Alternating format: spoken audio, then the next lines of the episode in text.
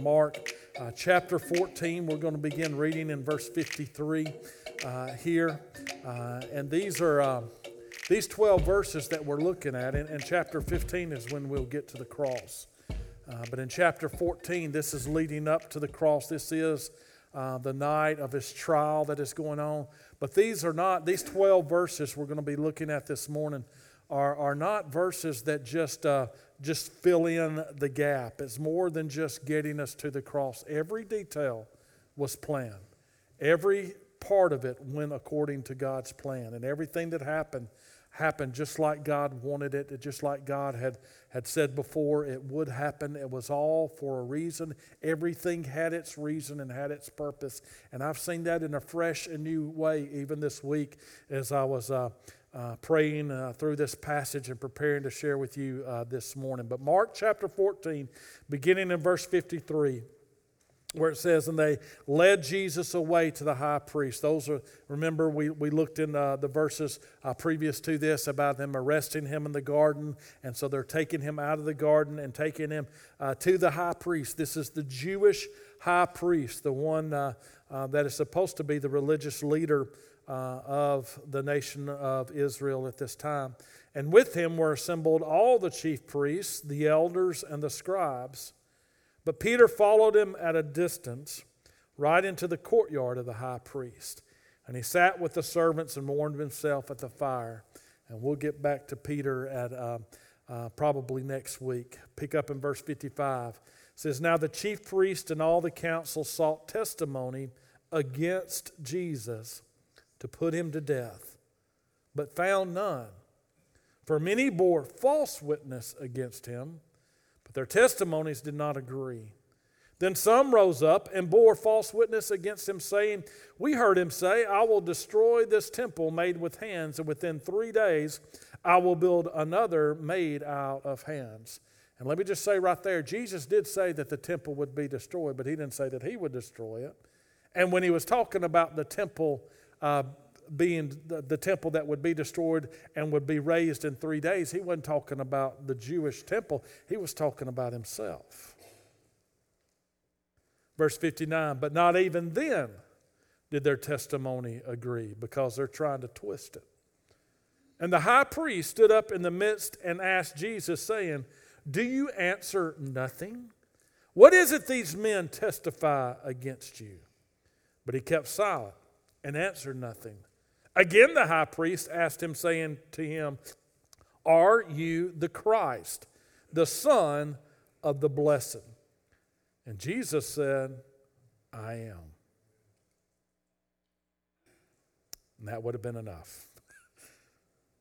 And you will see the Son of Man sitting at the right hand of the power and coming with the clouds of heaven.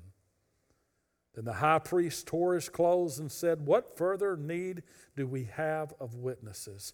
You have heard the blasphemy. What do you think?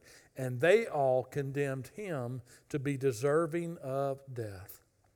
Then some began to spit on him, and to blindfold him, and to beat him, and say to him, Prophesy.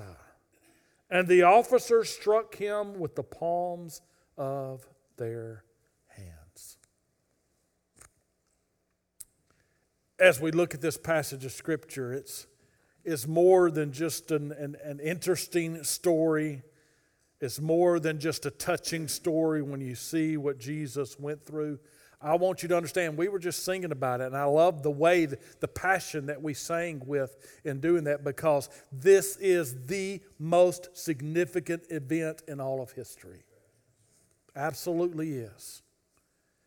That the God who made this world would take on human flesh and come to this earth and save those he created from their sins. It is the most significant event. It is the only event that really matters. And here in this passage, we see that God the Son is being put on trial. Now, this trial, it was a, an illegal, unjust, unbiblical, unfair, unethical trial. It violated uh, Old Testament law, it violated Roman law as well. And they're trying God the Son. Let that sink in just a moment.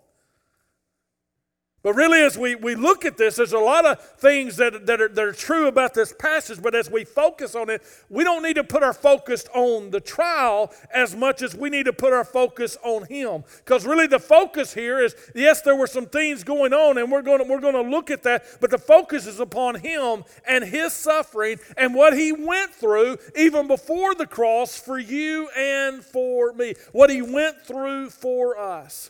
And so there's two ways I, I, want us to look at this. The first thing I want us to focus in on as we look at him and what he went through is I want us to take a good hard look at the things that should break us. What it is that should break us. What Jesus went through here. When we look at what he went through and why he went through it, we know that he's doing it for us. We know that he's suffering for us. We know that this is part of the payment for every sin that you and I have done. And that, that ought to touch our hearts. That ought to, that ought to stir us. That ought to, to move us. That ought to break us. In this passage of Scripture, we see, first of all, that God the Son, Jesus, God the Son, was lied about. They're telling lies about God. God the Son standing in their presence, and they're twisting the truth and telling lies about it. Look in verse 55. It says that the chief priest and all the council, they sought testimony against Jesus. Now, they didn't seek testimony about the truth. Did you read, hear that? They didn't seek the testimony of the truth to get down to the truth of the matter of who Jesus was. They were looking for testimony against Jesus. That's what they were, that's all they wanted to hear. They didn't bring in anybody that had been healed by him. They didn't bring the, the woman at the well that was saved and all those folks from Samaria. They didn't bring the woman that was, uh, uh, that was uh, caught in adultery and that was forgiven of her sin. They didn't bring Lazarus in there. They, didn't bring, they were just looking for testimony against him. And then it says they wanted, why? Because they wanted to put him to death, but they found none, or they couldn't fi- find any that fit in. And then it said, many bore false witness against him, but their testimonies did not agree. Then some rose up and bore false witness against him, saying this We heard him say, I'll destroy this temple made with. Um, hands, and within three days I will build another made without hands. We talked about that just a moment ago. He says, But not even then did their testimony agree. There were so many lies that were told about him. Why? Because they wanted him dead. And they were wanting to do whatever it takes to put him to death. They couldn't even get their testimonies to agree. Uh, why? Because it wasn't true. It's hard to get testimony to line up when you're, you're basing it around lies because they don't know which lie, how much they're supposed to lie, and how far they're supposed. It never lines up. And when they get to the part about the temple, they, they tell the partial truth uh, about when he said that he did say that that temple would be destroyed, but he didn't say that he would destroy it. And when he was talking about the, the temple that would be destroyed and, and be rebuilt in three days, he was talking about himself. So they're, they're even trying to tell partial truths uh, about him. And this is God the Son that they're lying about. Have you ever been there? Have you ever been where somebody just made up lies about you? That felt wonderful, didn't it?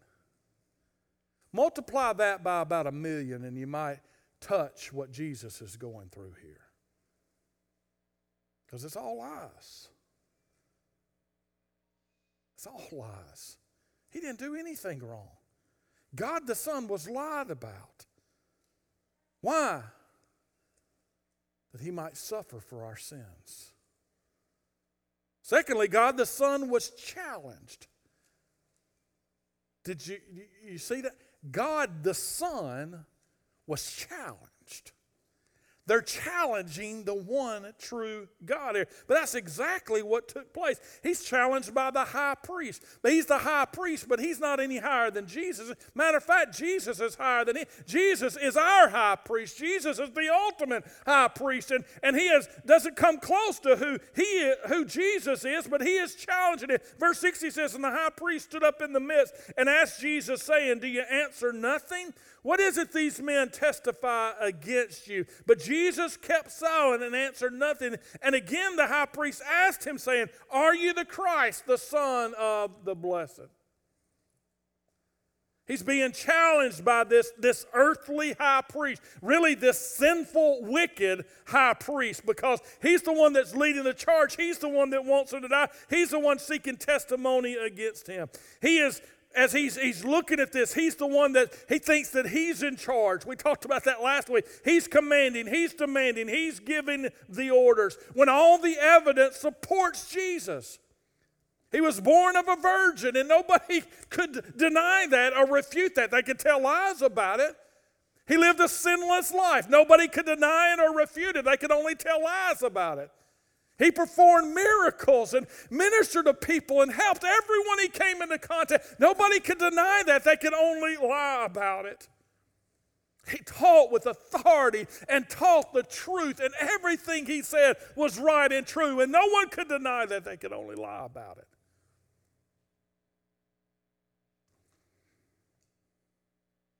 That's who Jesus is. He was challenged. You ever been challenged? Your authority been challenged? Okay, let me put it to you this way. Parents, have you ever had your kids talk back to you? and how that kind of gets to you a little bit? Multiply that a million times over. These are the spoiled brats challenging the authority.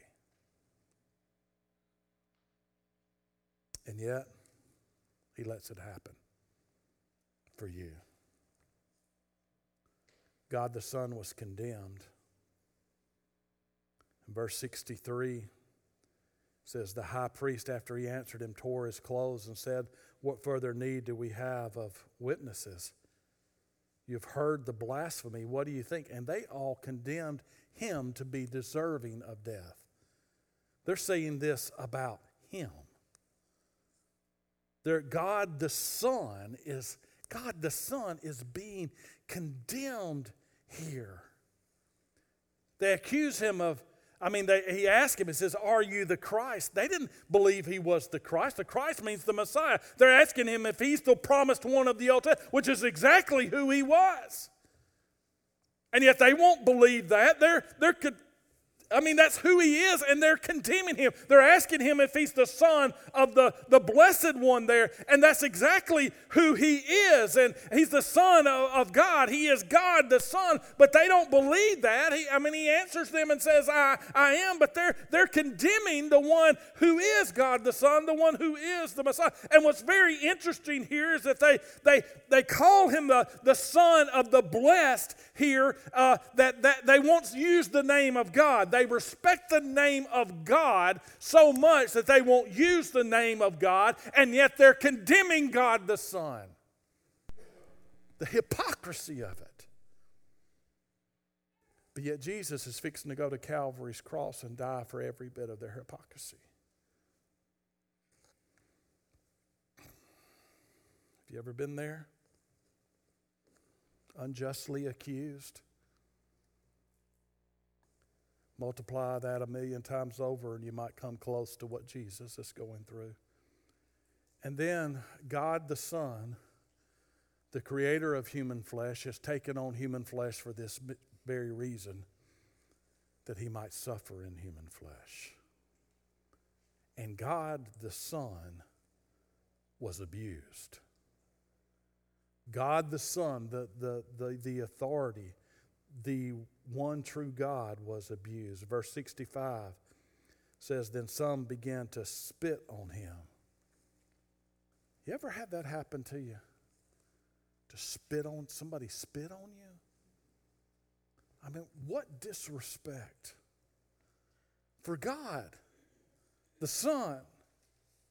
And not only that, but then it says that they, they blindfolded him uh, and, and beat him. And so that what does that mean there? It, it means they put a blindfold so he couldn't see what was going on and he couldn't brace for the punches. And when it says they beat on him, that word beat there literally means to punch with a closed fist. And so they would just rear back and just haul off and hit him. And he didn't know which side it was coming from or straight on or whatever. And they just punched him and beat him unmercifully. And the thing, you know, as I was thinking about this, is sometimes it only takes one punch to knock you out.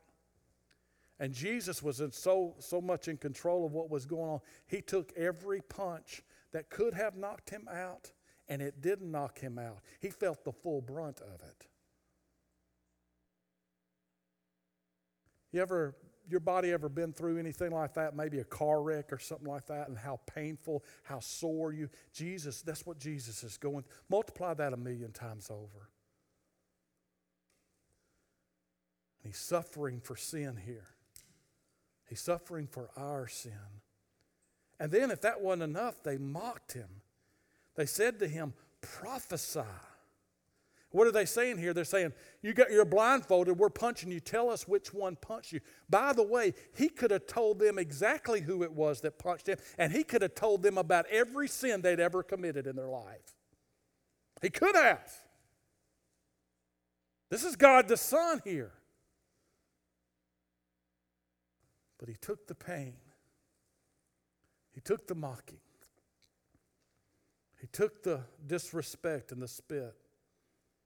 And if that wasn't enough, they went on and they struck him. It says the officials struck him with the palms of their hands, which was painful enough, but it was also a sign of respect, a slap with the open hand.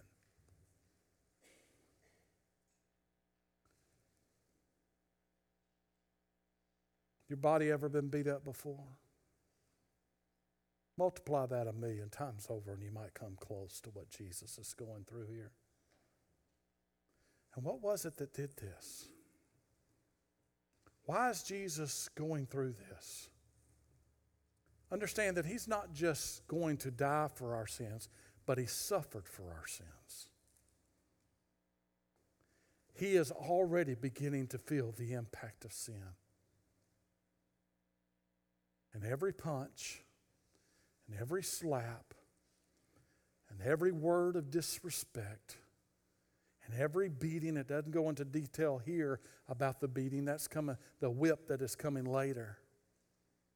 But every bit of it was because of our sin.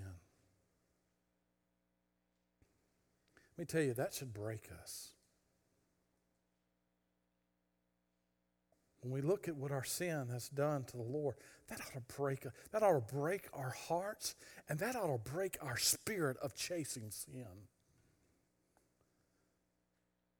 To know this is what sin does. Why would we embrace what's done this? We ought to do everything we can. We ought to, we ought to seek to follow Christ so closely that, that we don't go in for sin because this is what sin did to him. This is what our sin did to him. We ought to flee sin. We ought to run from sin. We ought to put sin to death in our lives. The sins of our, our lives, it ought to break us to know that Jesus had to go through this for us. It ought to, to break us, not only our breaking our hearts, but breaking our, our desire for sin sin in our lives. Embrace the suffering of Jesus. But not only should this break us, but it also can heal us. You see, when Jesus went through this, he didn't just go through it so that we would feel bad about sin in our lives. He, was, he is doing a work in the midst of this. And this is something that the Lord is, has grabbed a hold of me this week. And I, I want you to understand this that if you're here and you're in the midst of difficult times, you're in the midst of challenging times, you're in the midst of, of even suffering as it is uh, uh, in your, your life, I want you to know what Jesus went through, not only on the cross, but leading up to the cross as well. It can heal us. There's healing in this. There, there, there's comfort in this. There's strength. There's encouragement in the midst of it. You know, it's bad enough that he went through this, but there's more going on for the matter of fact, in Philippians chapter 3 and, and, and verse 10, you remember that passage of scripture where it talks, uh, talks about that I may know him and the power of his resurrection. But then he goes on to say, and the fellowship of his sufferings we need to, to be impacted by his suffering and the fellowship of his suffering being conformed to his death. There's something going on with his suffering. We sang about it earlier that not only when we're talking about the gospel there, not only that he died, when we're talking about the old rugged cross, but that he suffered and died. That's scriptural. There's something going on in the suffering. What do I mean by that? Well, look at this passage of scripture. First of all, tied into suffering, his knowledge heals us. So, what do you mean by that? Well, look at in verse 54, it says, Peter followed him at a distance right into the courtyard of the high priest, and he sat with the servants and warmed himself at the fire. Just a spoiler alert Peter's going to deny him. But Jesus knew that Peter was there. Jesus knew what Peter was going to do. Jesus has already told Peter what he was going to do. So Jesus knows this. And then going on into, into verse 55 says, As the chief priests and all the council sought testimony against Jesus to put him to death, but found that Jesus knew this. And many bore false witness against him, but their testimonies did not agree. Jesus knew every one of them, knew everything that was going on. Jesus saw, Jesus heard. Verse 57, uh, 56 says uh, that many bore false witness against him, but the testimonies did not agree. Then some rose up and bore false witness against him, saying, We heard him say, I'll destroy this temple made with hands, and within three days I'll build another made without hands. And now, even then did their testimony agree. Jesus saw, Jesus heard, Jesus knew everything that was going on on. He even knew their hearts. But let me tell you something Jesus knows us as well. And He knows our needs. He knows how messed up we are. I had a friend of mine that when you when see him, we would we were doing a Bible study together, and you come into that Bible study, he'd he'd go and he'd introduce his name. He says, I'm messed up and broken, but God loves me. That'll be the testimony. That'll be our secret handshake around here. Hey, I'm Doug. I'm messed up and broken, but God loves me. you don't have to pretend with Jesus. Listen, this is important as we go into suffering because when you're going through suffering, what do we we want to we want to blame ourselves. We want to think it's all because of what we were doing. But Jesus knows all about us, and Jesus has not only uh, died on the cross for us, but Jesus suffered for us for as well, and He knows everything about us, and He provides for for all of us what it is that we need. Now we must admit to our need. That's what it, this his knowledge heals us. How? Because he knows everything. We don't have to know. So in the midst of our hard times, in the midst of our difficulties, we can come clean to God. We don't have to cover up. We don't have to de- deny the things. We don't have to lie about things. Bring it to him. See, that's there's purpose in our suffering.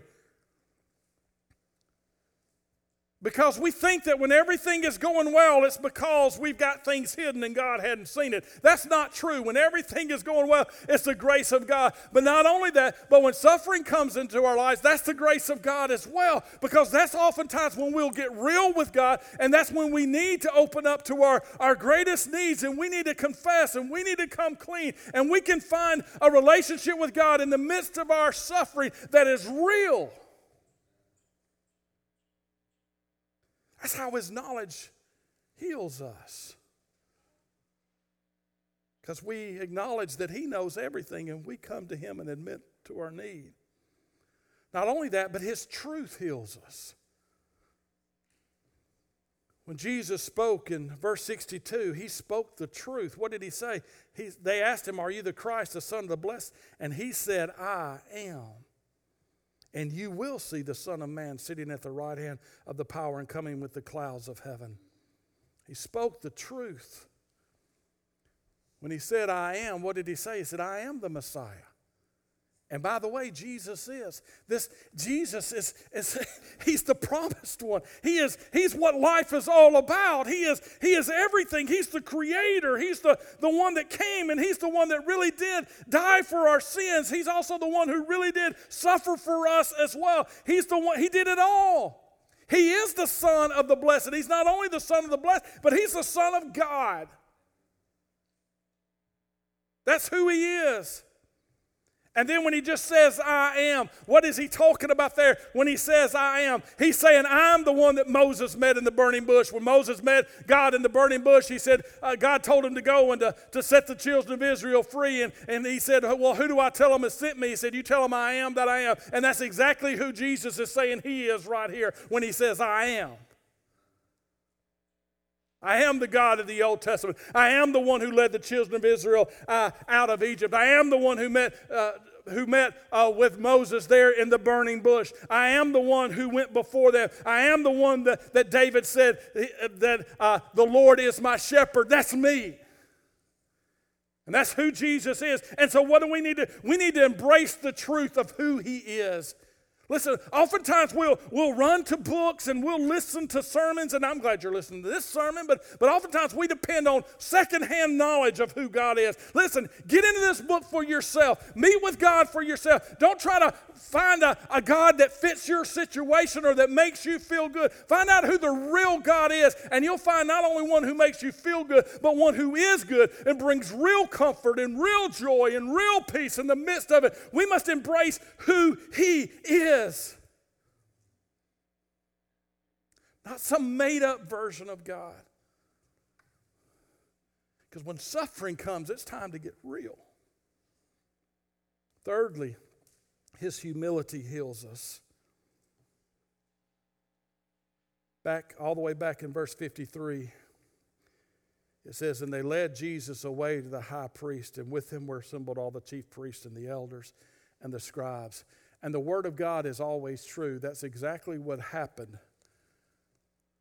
But if you dig deeper and you understand this truth, they weren't leading Jesus as much as Jesus was leading them. He was going with them, but they weren't dragging him along. And if they had gone to the wrong place, Jesus would have told them, No, we need to go over here. Because he's the one that's in charge. And by the way, he could have stopped this at any moment.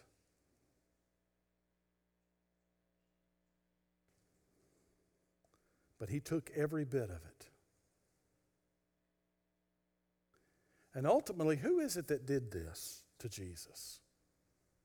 The high priest, the Sanhedrin, the temple guard, the Roman soldiers that were there. Yeah, they were the ones that were there that were doing this, but it wasn't just them. Us? Oh, yeah. He was doing it for us.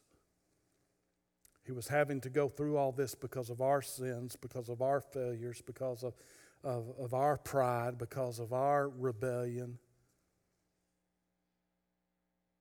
But really, ultimately, if you understand Scripture, Yes, he was doing it for us. And yes, these were the physical people that were there and that actually took part in this, but it was really the Father who was doing this to him. The Father was punishing Jesus for us. And his submission was not to sin. His submission was not to the religious authority of that day because it wasn't real authority. His submission was not to the Roman authority, his submission was to the Father. And he was going through everything that God told him to go through. Matter of fact, in Isaiah chapter 53, it says that the Messiah was smitten by God, not man. And God laid upon him the iniquity of us all. He was submitting to the Father and to His plan. And that's what in our suffering we must do as well. We must submit to the Father and to His plan. Because the Jesus that is in us, if you're a born again believer, that is exactly what he does.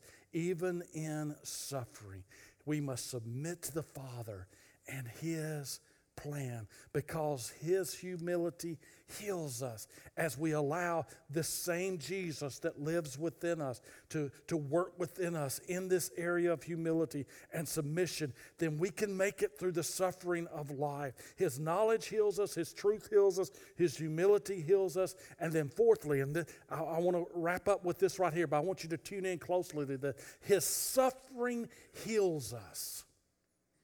Look in verse 65, it talks about his suffering. It says, Some began to spit on him, to blindfold him, to beat him, and to say to him, Prophesy. And the officers struck him with the palms of their hand. This is the beginning of his suffering. He didn't just come to die, he came to suffer and die. There's, there's something uh, uh, about that. Matter of fact, in, in Mark chapter 8 and, and, verse 31, earlier Jesus was talking to them, and it says that he began to teach them that the Son of Man must suffer many things and be rejected by the elders and chief priests and scribes and be killed and after three days rise again. So Jesus was telling them, not only am, am I going to die, not only am I going to be resurrected, but I must suffer. It was a must that Jesus go through this suffering. I mean, why didn't he? Why didn't he just go straight to the cross? Why didn't he just allow them to kill him there in the garden, try to run away and then just kill him? Then he would die and all that. No, he must suffer and then die. There's, there's something, there's a purpose in this suffering, and his suffering can heal us. We must receive the impact of his suffering. What is this impact? Well, I'm going there. Hang with me, okay? Because you see in Isaiah chapter 53 in the prophecy about Jesus, Notice what it doesn't just say that Jesus died there in Isaiah 53. Read the whole passage there, all throughout it. It talks over and over again about his suffering, about the things that he went through. And in particular, in verse 5, it says, But he was wounded for our transgressions, he was bruised for our iniquities. By the way, it doesn't say he will be, it says he was, because God had ordained it in such a way that, that it, was, it was like it already happened although this is future prophecy in Isaiah, it's like it's already happened. He was wounded for our transgressions, he was bruised for our iniquities. The chastisement for our peace was upon him, and by his stripes, what? We are healed. There's healing in the, the suffering. I'm not talking about physical healing here. I'm talking about real healing here, the spiritual healing, because you can be physically healed and still not be healed. But he didn't just die. He was wounded. He was bruised. He was chastised. The stripes were laid upon him. Now, now catch this, okay? Follow along with me. His death, the death of Jesus, we know that that applies to us. We know that because his death, when we come to Jesus, his death affects us, his death redeems us, his death saves us. His death, when we are placed in Christ at that moment of salvation, His death becomes mine. And so I die with Him. Okay, that's that, that scriptural teaching. I die with Him, which what does that mean? That means at the moment of salvation, I am free from the future consequences of sin. The wages of sin is death. He died for me, His death becomes my death. And so I am set free from the future consequence of sin through the death of Jesus Christ, and therefore I die with him. Hallelujah. But not only did he die, but he suffered and died. And I read that passage in Philippians 3:10 about fellowship with his sufferings. There, there's, there's something about his suffering as well. You see, he suffered for us as well. And when I come to Christ, I'm placed in Christ. Everything that He did becomes mine. And His suffering becomes mine.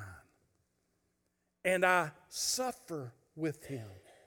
And although His death sets me free from the consequences of sin, His suffering sets me free from the present impact of sin in the midst of suffering. Because when suffering comes, sin comes with that. The temptation to sin comes with that. And so with, when I'm, I'm united in his suffering, his suffering becomes mine. And because he endured his suffering and stayed true to the will of God, I can endure the suffering that I'm going through and stay true to God as well.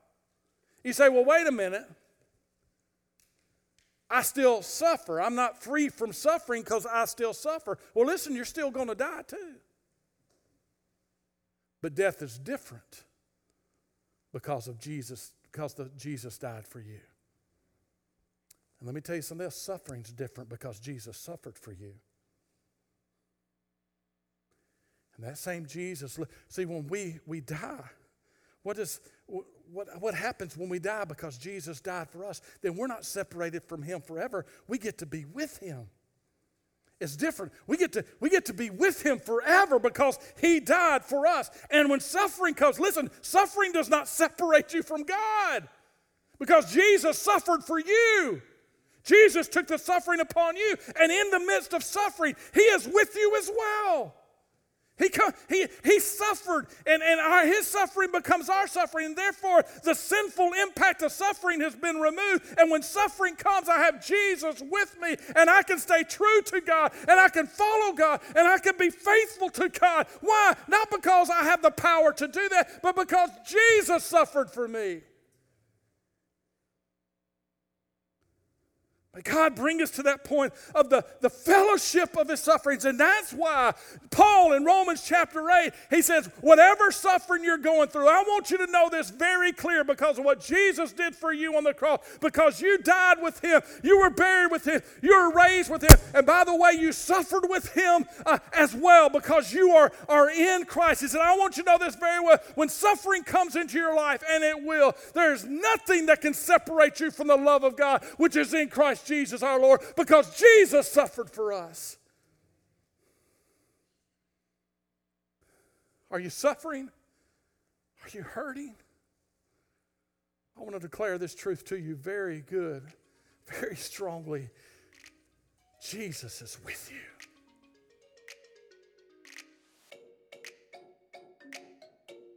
And there's no suffering that you're going through right now that Jesus hadn't already borne for you. And your suffering cannot separate you from Him.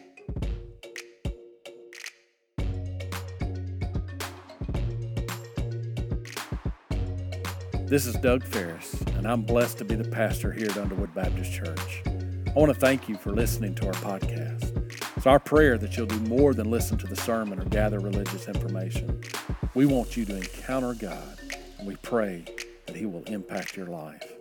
If you'd like to contact us for any reason, please go to our website at underwoodbaptist.org. All our contact information is there, and we look forward to hearing from you. I hope you were blessed by today's message.